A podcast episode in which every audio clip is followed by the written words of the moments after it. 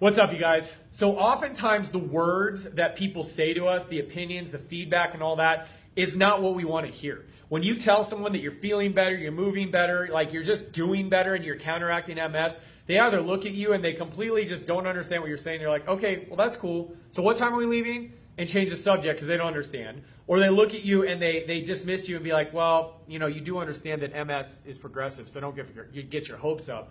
Or they try and combat you and put their opinion on you as far as what you're doing, and they're like, yeah, I just don't see you getting that much better. And that can hurt.